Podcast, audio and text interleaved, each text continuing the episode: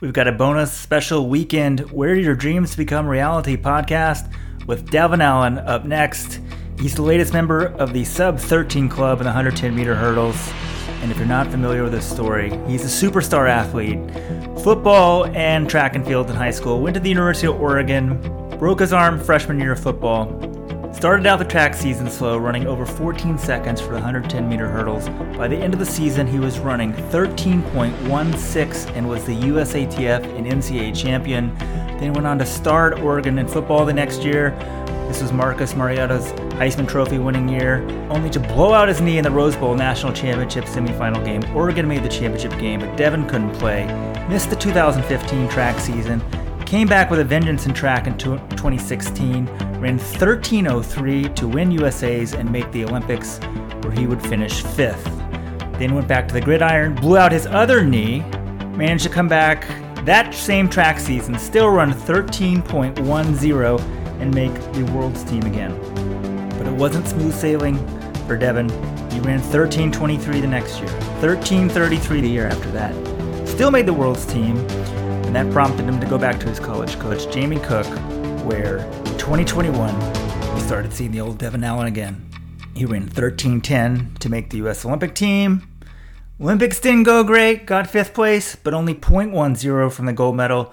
And then after the Olympics, he went on a tear. He won the Lausanne Diamond League meet, the Diamond League final in Zurich, and ended the season with a 12.99 in Zagreb, Croatia. So we talked to Devon about obviously track and field, football, tremendous athlete. His dad even says he could play professional baseball. We'll put a link in the show notes to a Sports Illustrated article on him in 2016.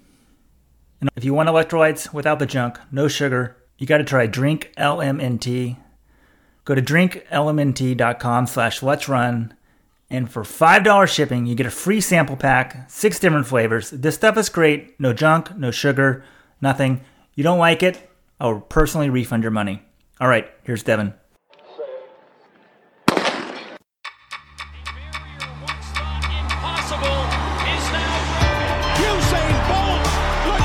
Europeans say that he hasn't really been in a war yet, but this boy's got utter belief in him. And somehow she's found the acceleration.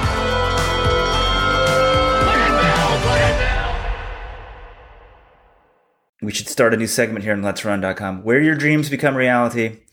We're joined by Devon Allen, who last week became the 22nd man ever in the sub 13 club in the 110 meter hurdles. He ran 12.99 in Zagreb. Devon, thanks for joining us and congratulations. Yeah, thanks for having me. Yeah, pretty pretty exciting. I was actually joking with my buddy yesterday. I became the 13th American to, to do that as well. And, you know, my whole life I've worn number 13 playing sports, playing football. And that's like, like my, my lucky number. So it just fits that, you know, I'm the 13th American to, to break that barrier. That's fitting. That's perfect. And let's talk about the race a little bit because when you finished, was it 1303 popped up on the clock or 1304? 1303 popped up, but you know, actually, it's kind of crazy. Is like the all the whole meet, all the times have been running down, uh, rounding down a few hundreds. So, you know, it's good that it did happen for my race too, but I was hoping it was going to round down as well, but it just was taking a little bit longer than I would like to. So I didn't, I didn't exactly know until, you know, about 45 seconds to a minute later. When you finished, you kind of did this like pinching with your hands, like, yeah. When you're running, you know you're flying, you know you're going great. Like, were you thinking like, oh, this is it? This is my 12 9 race or? Yeah, for sure. Yeah, for sure. I think, uh, my start that I had is probably one of the better starts I've had this year, just out of the blocks. And and once I kind of went out in front against two guys that are very, very good, you know, like fast hurdlers. I know, you know, Hansel Parchment and Ronald Levy, um, Olympic champion and, and Olympic bronze medalist. When I was out in front, I didn't really feel them anymore. I was like, oh man, this is going to be a fast one. So really in my head, I was just focused on, you know, just staying clean and, and kind of just finishing the race quick. And that's pretty much what happened. I think there's a maybe hurdle six I kind of clipped and kind of got twisted a little bit. So I think I could have run a little bit faster that race as well. But overall, it was a pretty, pretty, pretty solid race for me. Yeah, you could say say so. I mean, you crushed the Olympic champion, and you also won the Diamond League final. You started running. I mean, you're running pretty well all season, but fourth at the Olympics, kind of kind of talk us through maybe the, the, entire I guess season and how are you able to run so well at the end of the year? Really, I mean, I think it's just kind of a culmination of a few things. Overall, I felt like I and I was ready to run really fast at the Olympics. You know, I ran 13:10 twice at the Olympic trials um, a month before. You know, kind of building up into the Olympic Games, and I, I ran 13:21 pretty comfortably, 13:18 pretty comfortably in the rounds, and then 13:14 in the final, which is not a slow time by any you know any standards of of 110 hurdling. Um, so overall, you know, it was a pretty good pretty good meet for me. Obviously, I would like to have competed a little bit better and win a medal and or the gold medal, right? Like you, we always talk about like, you know, nine hundredths of a second to first place, you know, and only four four hundredths of a second to third. So it's very, very close margins, especially in a hurdle race where you have barriers that could, you know, impede or, you know, mess you up. Um, so, but uh, overall, the whole season was pretty, pretty good. It was pretty quick for me. Um, I didn't, I didn't open up until April um, the Drake relays and accidentally ran the uh, prelim race there um, just because I was dealing with some injury stuff um, from 2020, you know, early in the year. So I had to get that taken care of. So I didn't really start training um, until about February, March of 2021, um, just because I wasn't really able to, uh, you know, sprint yet and, and, hurdle. So I was just trying to kind of get myself healthy enough and fit enough um, in that time from September you know, of 2020 to about March. And then once that happened, you know, once I felt good, you know, training went great. It was pretty much no no real issues in training. A little bit of you know soreness and stuff when I got into it early April. Um, you know, and that's kind of why I backed out. You know, backed off a little bit uh, for the Drake relays and and didn't do all the rounds. But once I started feeling good in May, um, I kind of went after it. And then early June, I ran a couple meets in Europe um, just because I know how important it is for a hurdler to to run in competitions, um, especially like you know the barriers in the way. You can try to mimic it in practice as much as you can, but until you run actual races, it's hard to mimic. So as a hurdler, it's super important to to run like 10, 15, 20 races, you know, before a major competition. Um, which I think this year actually ended up running 22 races total, which is kind of on the on the the light side, um, I would say. Um, but you know, overall the season was good, and then you know my last six races in, in Europe at the at the back end were probably my best in my career. Yeah, great racing, you know, throughout the season, and as you said, it's such a fine line. I mean, you're 0.10 from being Olympic champion. For sure, yeah. Well, a couple things about the Olympic final, and I, I, I don't know. Grant Holloway's been on the podcast before and when he got second in the Olympics, some people, I thought this was crazy, but I want to see if you agree with me. They're like, oh, he choked. I'm like, he choked. He, ran a pretty decent time. It just wasn't, you know, he's run obviously, what, 1281 now, but like, yeah. But I feel like it's such a rhythm race. He lost his rhythm at the end of, the, of that race. Uh, I don't know. I know you. We should be talking mainly about your stuff, but like, no, there's no, no way he no. choked, right? Uh, no, no, no one, no, no real track, you know, no track athlete would say that right? Because we all know the uh, the implications of an Olympic final and competing. And to say that is is kind of taken away from the the the quality of the field, really, right? Because you know Hansel Parchment, um, Olympic bronze medalist in 2012, he's run he's run 12.9 before. Um, he's won a lot of competitions, a lot of meets, world champ, medalist. Um, Ronald Levy, Commonwealth Games champ, um, and has run very, very quick this year, all year and and me, right? So like that's like saying that like you know Grant should just blow us out of the water every single race. Obviously, Grant, you know, has been probably the most consistent this season, right? Just you know with 13 10s, 13 2s, 13 0s, and then his 1280 breakthrough at the Olympic trials. But you know, it's still still a lot of fast guys running, and I would argue to say that this is probably one of the faster years in the the event. Um, with just the number of people that have run like 13 1 and faster um, you know, I think there's like six or seven, which is which is a lot um, when you put it into to perspective, um, because then that's only a, a, a tenth from 1290. Um, so I wouldn't say, you know, no one would really say choked. Obviously, it's still a competition. You got to race. Hansel Parchment ran an amazing race. He had one of the best starts of his life. Um, you know, I was there because he beat me to hurdle one, which, you know, almost never, never happens just because, you know, historically he's not you know, one of the best starters, and Grant Holloway is historically one of the best starters. So, um, you know, I'm sure there's a lot of there's a lot of pressure with the Olympic Games and with any competition, really, right? Like we all show up, and uh, you know, our goal is to win every competition, regardless of of the the magnitude.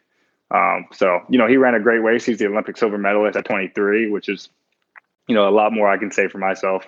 You know, I kind of you know, I, I feel like I should be a little bit further along with my career, but you know, sometimes you can't really control what what goes on with you know health and and you know how things move throughout the, the seasons and stuff like that. So overall, I would say he did a great job, and and and you know, kudos to him for to, for running a great race, and I know he's going to be you know ready to run fast next year too. So it's it's good for American hurdling that we have a lot of guys that are running quick. Yeah, no, it's great, and it's great for track and field fans. I mean, the hurdles when there's a bunch of guys running fast, it's great because as you guys said, you need a lot of races. So almost week in, week out, you're racing on the Diamond League. There can be a lot of variability. Like even if like one year, let's say you're running best or Grant's running best, you're not probably going to win it all the time, or it's very hard because there's these barriers in your way. Yeah, it's great. It's what the sport needs, what fans need, and uh, I'm, I'm excited. Um, looking kind of, you talked about you wish you were a little bit further along in your career. Let's sort of step back and kind of go through your career, and then we can maybe talk about a little football at the end because football is kind of tied into your career. But I mean, you started off amazing. You went to Oregon, recruited to play football and track. I guess you kind of redshirted football your freshman year. Yeah, I broke my wrist during fall camp. so unlucky. That's the problem with football, right? You yeah. can really get hurt. Yeah. And then your freshman year at Oregon, you run 13 16. You win NCAAs and USATF.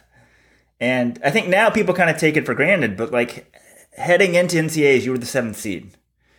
Mm-hmm. Rise to the occasion, you win it. Then people are like, okay, well, you won NCAAs. That's not USA level. Then you win USAs. I mean, it, it was phenomenal. And also, I was looking like what you ran in high school. You ran slower for the shorter hurdles the year before. Like how how did you make that much of a progression in one year? Yeah, so I guess like you know, in, unless you like get the whole picture, it's hard to kind of put that story together. But uh, I started hurdling the end of my sophomore year for about four weeks, um, and the progression was pretty much you know my you know couple weeks of tr- practice. I ran a first race. I think I ran like fifteen eighty um, or fifteen four to qualify for the state championship meet. I ran 15.4 regionals. And then the state championship meet my sophomore year, I ran 1440 in the semis or in the prelims to uh, qualify for the final. And then I ran 1390 in the final. So I got second. Um, you know, that was a pretty good season for me. I was also a sprinter. I did the 100, 200, and 400 at the same meet. Um, the next season, my junior year, I focused a little bit more on the hurdles preseason opened up my season and ran 1358, I believe, and broke the state record in my first meet of the season. So then I was like, okay, I'm a hurdler now, right? Like, you know, I'm the best hurdler in Arizona high school history. I'm pretty highly ranked in this event. So then I ran the rest of that season hurdle wise. You know, I still sprinted um, 300 hurdles, uh, 110 hurdles, 100, 200. Um, ended up running 1040 and 2070 in the sprints. And then I ran 1340 1340 or 1342 that year in the hurdles. Um, and then the next season, I actually had a high ankle sprain the last playoff game of my, uh, you know, senior year in football, um, which put me out until about April. Um, you know, because like that game was, I think, December um, or November around Thanksgiving or December. So I was pretty much out for about four, four or five months um, with just like you know some ligament, like ligament damage in my ankle and stuff like that. So you know, that just kind of sucked, and I didn't really get to train that season.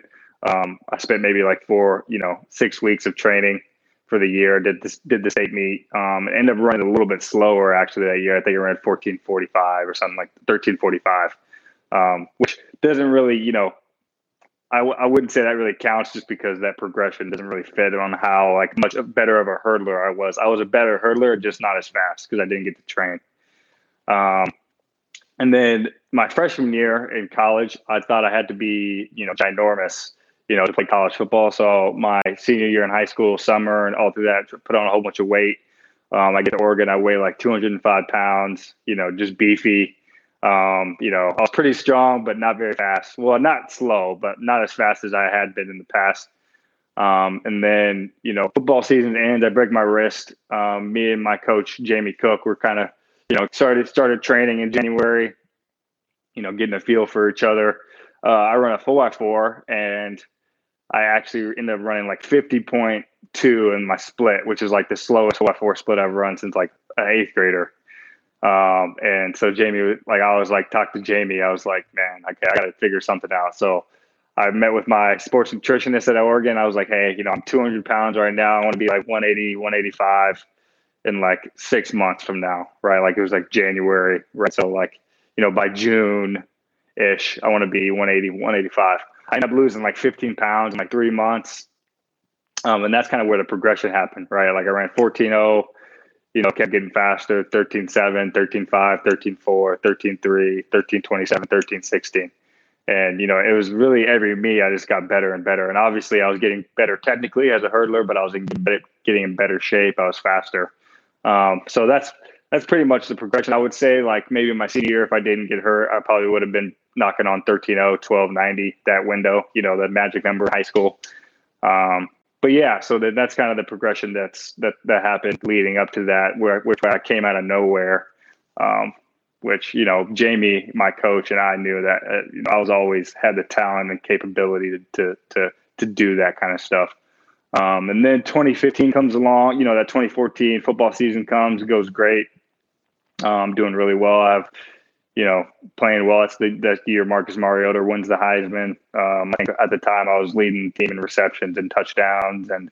Uh, we ended up going to the Rose Bowl, um, playing Florida State, beat them. Unfortunately, I tore my ACL uh, the first play of the game, right? So then I didn't play in the national championship. We lose that one, which is another fun fact. If we would have won that game, I would have been the only athlete in history to win uh, individual title in track, team title in track, and team title in another sport um, in one year, uh, which would have been pretty cool. Um, but uh, so yeah, 2015, I lost that season, had an ACL injury, so I didn't run at all. Obviously, there's not really any progression because I didn't get to improve. Um, 2016 come back, play a little bit football, still a little bit banged up from my from my initial knee injury. So football season itself didn't go amazingly, but um, you know I, I, stayed healthy through the through the season. You know I was healthy by the time I got to track season, and once the track season got going, I, I got to train and you know ended up running 1303. Um, you know to, to qualify for the Olympics. So, and then I guess the next story is you know do the Olympics, didn't compete as well as I wanted to. That's okay. You know, it happens. Um, go back to play college football, tear my other ACL in the Nebraska game um, three weeks later after the Olympic final. So then I'm out pretty much for 2017. Luckily, you know, I figured out ACL rehab, rehab and I was back in like five months, six months, and I started competing again in April and May and qualified for the World Championship team um, in London. Didn't qualify for the final um, but you know, that's okay, you know, considering, you know, eight months before I was not, you know, I was, I had surgery. Um, so that's kind of the story leading up to out of college. Yeah, no, I mean, the football injuries were amazing because, well, I don't know anything about ACL surgeries, but I can see how guys come back and run, play football. Like if, okay, if you lose 0.1 or 0.2 at 100 in football, it's not the end of the world. Yeah was there some concern like hey you'll never be as fast as you were? I mean you're you're now faster and you had two knee surgeries not one. Yeah. Uh, i guess there's always concern. Obviously i would have preferred not to get hurt at all. And you know maybe i progressed even even more quickly right? Maybe i'm a maybe i'm a 1270 guy by now. Um, you know you never know. You can't just you can't assume anything. But luckily where i was at my time in my my life in my career i was young um, had a great surgeon. I had a great athletic training staff at Oregon that really kind of helped propel my rehab and really focus on the things that needed to be focused on in order for me to perform in both sports, right? Like, you know, the goal is to be fast. So the doctor was like, all right, we're not taking any, we're not taking any quad tendon graft. We're not using any hamstring tendon because that's going to, you know, put your muscle dexterity at, at risk you know your ability to, to to run is is pretty much your biggest thing. So we use my patella tendon. Obviously, that's a little more invasive and more painful, but in the long run, it's better for just athletic performance. Um, so we did that, and then you know, just luckily now I, f- I feel pretty good. I had a little bit of a injury last year that we had to get cleared up, and and that was good. And in 2019, I had a Achilles thing that was really bothering me, and then 2018 I had some knee problems that I had. You know, I, I went back and got my knees cleaned up, um, you know, scoped and, and cleaned up in 2018. So I mean, it's not, you know, there's a lot of people with injuries, so I'm not, I don't really try to complain too much, but, you know, obviously it would have been nice not to have, you know, some setback. You know, it'd been nice to keep building year after year, which is what I'm really excited about this year because, um, you know, I finished my first season in like five years healthy. Um, you know, my you know my first season that where I can start base training today if I wanted to, and just get get back into training and, and feel good. Yeah, he said he started lifting yesterday, so look out, world, for 2022, Devon, Devon Allen. Yeah, as a layman, you know, when I look at your results, like 2017, you know, you came back from injury, you still ran 1310, but then 2018, 1323, 2019, 1333, 2020, I mean, that's COVID, 1336. Yeah. Uh, that's just more about injuries and stuff. Because I remember thinking, like, wow, what happened to Devon Allen? I probably thought, like, once you came back from the knee surgeries, I guess in my mind, there was some question mark whether you'd return from the knee surgeries. And you clearly did. You made the Olympics, then you ran 1310 in 2017. But then you kind of had this stagnation. Yeah, lol. Um, I mean, it's just a few things. I, you know, I, I, I moved, you know, I moved coaches. Um, and you know, I was, I was working with another coach, um, who's a great coach who just didn't really quite work out as well as the, my training situation that I was with my old college coach. So I moved back with my college coach, Jamie Cook. He's the head coach of the Naval Academy now um, in 2020. Like you said, 2020 doesn't really count. That 1336 was my only hurdle race of the year. It's like my opener, you know, so it's not, it's not bad for an opener. Um, but yeah, like, you know, 20, 20, 2018 was kind of like an off year, right? There's no champs trying to figure out new things, new coach, new training uh, environment. 2019, um, I just dealt with Achilles injury pretty much from right before Drake relays. I pulled out of Drake relays and was pretty much hurt. Um, had my Achilles injury all the way up until after you know Doha. It never went, went away. It actually didn't even go away in 2020. I was still battling that 2020 as well. Um, it just finally cleared up this this most recent season. Um, but you know, like I said, it happens. People deal deal with injuries all the time. Um, you know, that's a part of being a professional athlete is being able to manage, take care of your body, stay healthy. You know, it's not always about who's the fastest; it's about who can show up on the line. You know, and be healthy and compete. So, Parchment, he ran fast. Same thing, like five or six years ago, maybe more, and then kind of had some years, and people kind of th- 2012, 2015, yeah, yeah. So the hurdles it's just such a fascinating event because you got to be fast and you got to get the rhythm. You got to be able to go the hurdles. Probably, probably injuries are more of an issue. I don't know. Hanging all those. Yeah, I mean, it, it, it really depends too, right? Obviously, a lot of us are fast, um, and the issue is too we're we're pretty much doing a plyometric every hurdle effort, right?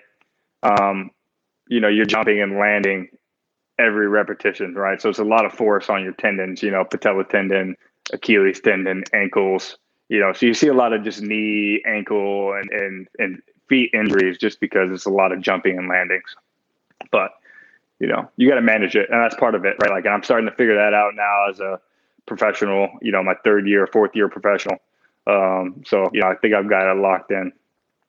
What's the goal for next year? You know, is 1280. I mean, I've seen reference to you talking about the world record. What are your goals you got the, I mean, the world's in Eugene, right? It's pretty much set up for you. Yeah, yeah. I think, yeah, I think overall, obviously, I want to progress and keep continuing to progress. Um, I know I'm talented enough to run 1280 or 1270. Um, no doubt in my mind. Um, obviously, I just got to put it together. I think if I kept running, you know, a few more meets after the 1299, I probably could have even run faster. Um, but um, overall, I think my goal is to kind of do get my preseason base training in and stay healthy. Um, I want to run indoors this year. It's something that's really important to me. Um, I want to work a, a little bit. I, am thinking about going to seven steps for the start. I haven't really decided yet, just because this the end of the season, my eight step start really kind of got locked in. um, which is tough. You know, it's always that old saying: if it's not broken, don't fix it. Um, but you know, you never know. There's a lot of there's a lot of benefits between the two, eight steps and seven steps. So we'll play with it indoors. Um, and then, like you said, obviously the goal is to to win World Championships 2022 back at Hayward Field. Um, that would be amazing. You know, that's pretty much like a, a Cinderella story. I would say they'd have to make a movie if I do that. Yeah, you always seem to rise to the occasion at Hayward Field. I don't, I don't know if that's true or not, but if, every time you're there, I'm might go, like at the trials, I'm like, well, of course he's making the Olympic team, you know? Yeah. I don't think I've ever seen you run poorly there. Yeah, my, that's what my, my buddy Bobby uh, Grant, he's a 400 hurdler at Texas A&M. He, he uh, told me that he's like, three things you can be certain of: death, taxes, and Devon making a world, a U.S. U.S. Um, championship team, whether it's world champs or Olympics. I'm always on there. Yeah, no, even like the years 2017, 20... 2019, exactly. I, I scrolls through. Yeah. yeah. Because looking at results, I'm like, oh, I saw your PB for 2019. I'm like, oh, I think he's always made worlds, but yeah, you did. So yeah, you got to. Yeah, I'm a gamer. You got to compete.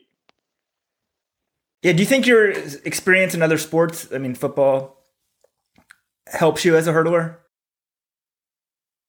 Yeah, I was joking about that with my buddy yesterday. We were we were hitting golf balls at the driving range, and he was he was joking that there was like a lot of people at the range, so he was nervous, and he was like he was like, "Good luck, don't get nervous." I was like, "Bro, like the my my the, the level of stuff that I've done to get nervous at is not compared to 20 people at a driving range, maybe watching me shank a ball. so, um, but yeah, I think, you know, just playing the, the amount of people in front of the amount of people I played in in college football, and then also, you know, competing in front of 80,000, 100,000 people in track and field as well. You know, that's about as big as you can get um, pressure wise. So I think, and you just get better at it as you get, as you do it, you know, like it just becomes more normal. In Tokyo without the fans, I, haven't heard any athletes say they said like, yeah, it was exactly the same. It was just like an Olympics. Yeah, it felt like an Olympics. Same pressure. The only thing is, you know, they had like some, you know, some fake crowd crowd noise pumping into the stadium before, you know, competition and stuff like that. But, you know, once they say on your marks, you know, usually get silent anyways.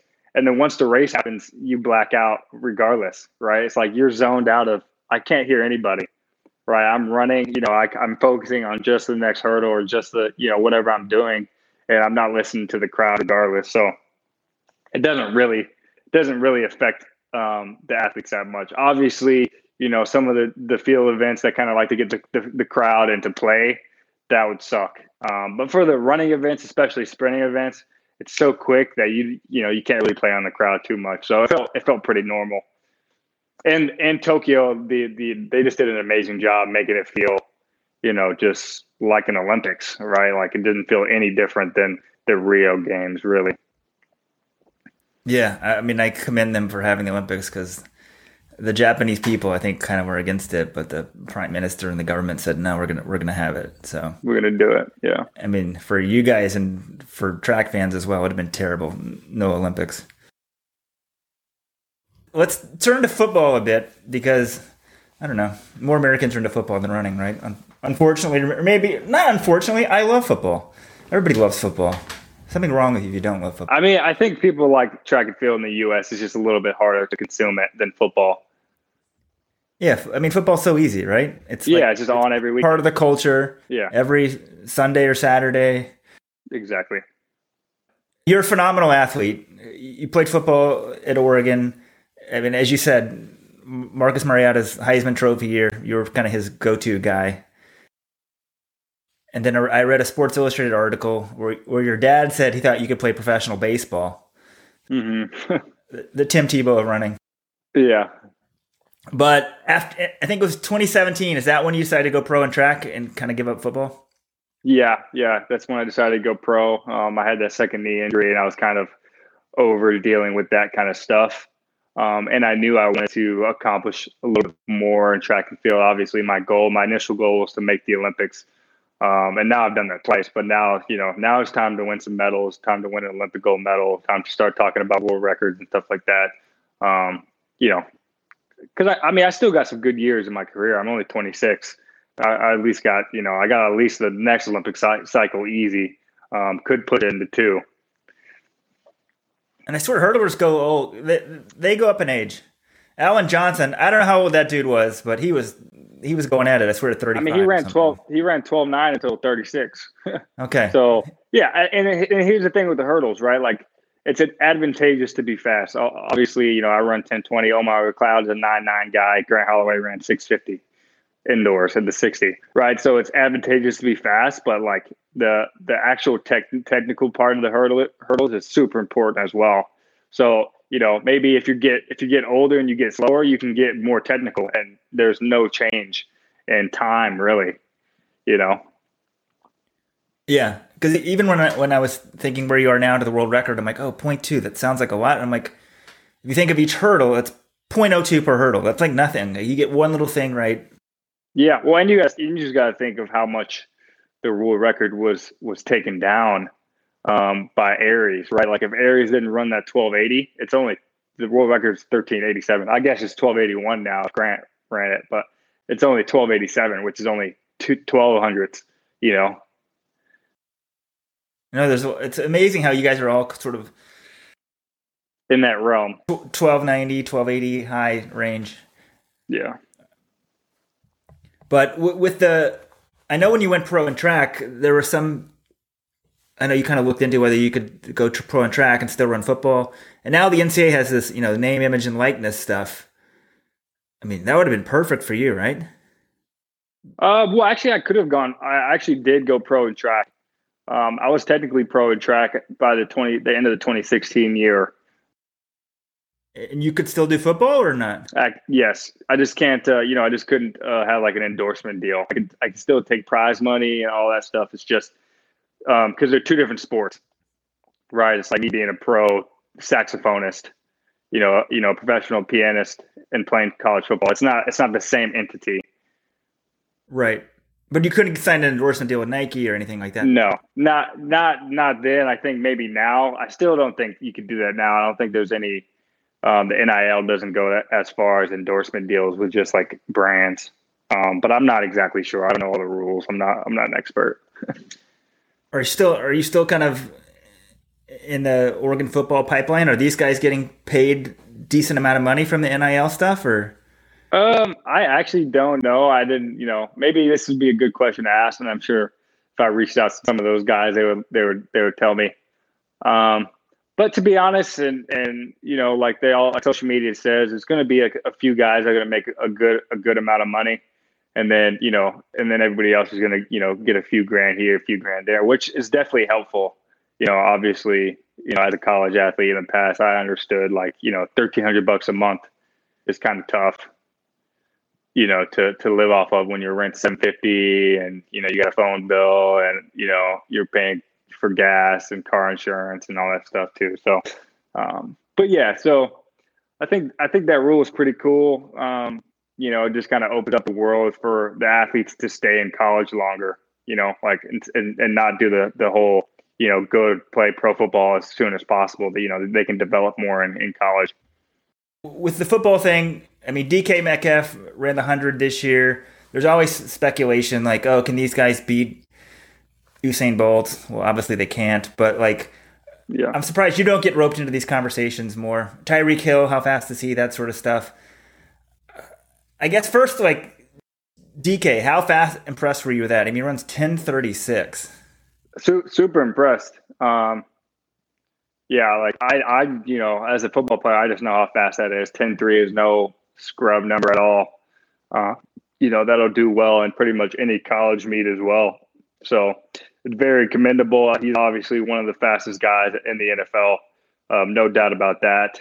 Um, and and also I ran against Tyreek Hill, you know, when I was in high school.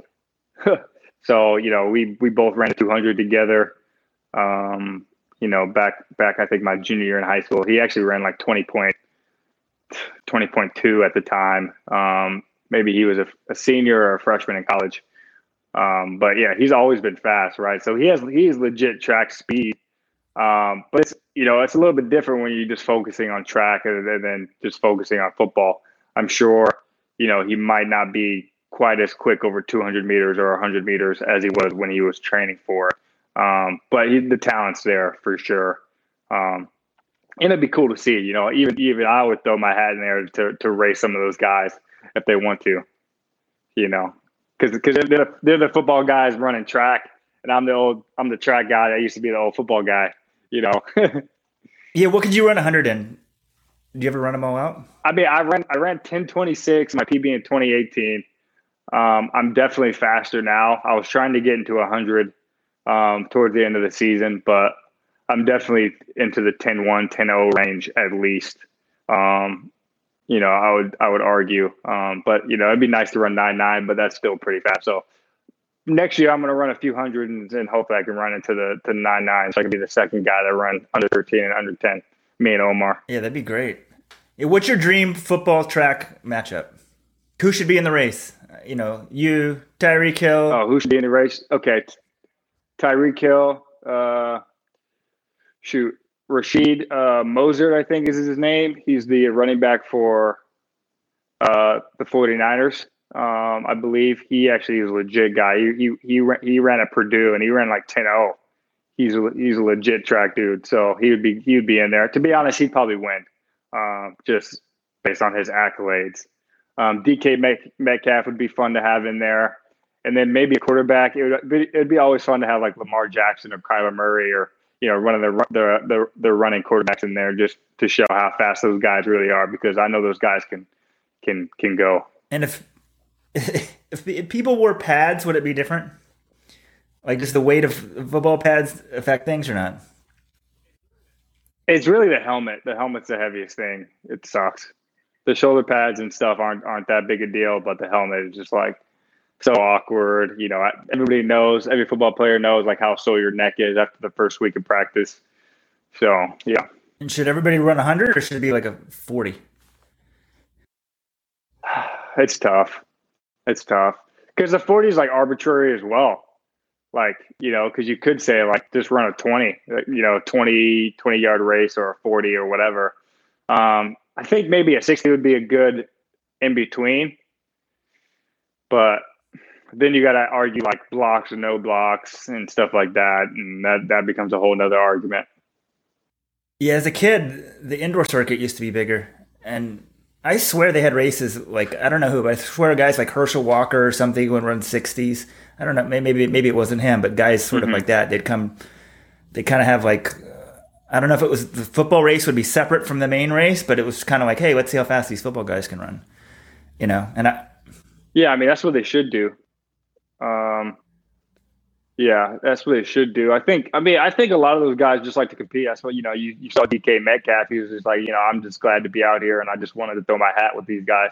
And those guys he ran against are legit, legit hundred meter guys. So it's not like, you know, he's beating. He's he's getting beat by scrubs. He's not. He's getting beat by legit guys. So. You said your freshman year at Oregon, you know, you're kind of like slow But were you still faster than everyone else on the Oregon team, or the guys, you know, almost as fast as you? Yeah, probably. Yeah, yeah. No, I was still, I was still fast. I just didn't. I wouldn't even say slow. I just didn't feel good. You know, at 200 pounds, you know, running around. It just, it just, you know, as an athlete, you just kind of know like what your natural body weight is and and where you feel good at, and and that's that was not it for me. what do you weigh now? About 185. And in terms of football, yeah. Do you think of ever trying to give it a go in the NFL, or you're just so focused on track you got bigger, you know, big things you need to accomplish first? I mean, I'm I'm very focused on track, and I want to accomplish these goals. But I would love the opportunity to play. Um, you know, it's been a dream of mine since I was five years old to play in the NFL. So, you know, if the opportunity arises itself and and it seems doable and it seems like it makes sense, you know, just as an athlete, um, yeah, hundred percent, I'm going to go for it. So we'll see. You know, I'm not gonna, I'm not gonna close any doors yet. Um, like I said, I'm still young. I'm only 26, so you know, I still got some time to figure out what I want to do. And and and I talked to Renaldo Nehemiah in depth about his football career and all that stuff. And you know, it's pretty pretty inspiring to me to to maybe give it a go. Yeah, what did he say? Um, no, he just he was just you know kind of talking about the the the atmosphere and and kind of how you know he transferred his speed into the game and how like speed you know pretty much dominates the game and that's kind of where his advantage was and you know that's where my advantage would be really. So um, you know just gives me a little bit of confidence that I could play if I wanted to. But obviously I know like I play college football and the NFL game is, is a lot faster a lot better. Um, so I know the amount of time and effort that it would take for me to get ready to do that and it's a lot. For that to happen you know you'd have to make a like concerted effort right? Like put your name out there like a hundred percent. Yeah i'm just not i'm just not showing up. I'm just not showing up. And, and i would have to train you know i'd spend probably like six months to a year you know running routes catching balls studying film all this stuff. So when i do show up i'm ready to go. I don't want to waste anybody's time if i if i want to try to play. I'm not going to go out there you know and make myself look like, look like a fool. I'll be ready to play if i do decide to play. I mean timing wise uh, when do you think that would happen or it's just more sort of something off in the distance yeah, it's too hard to tell. You know, it, it would have been great if the Olympics were 2020 and then Worlds were 2021, and then I could be talking now like, hey, we got an off year. I'm going to go try to, to, to to play football. But now, you know, with with COVID and everything, it makes everything a little bit more weird. Win Worlds next year in Eugene, and then then you can.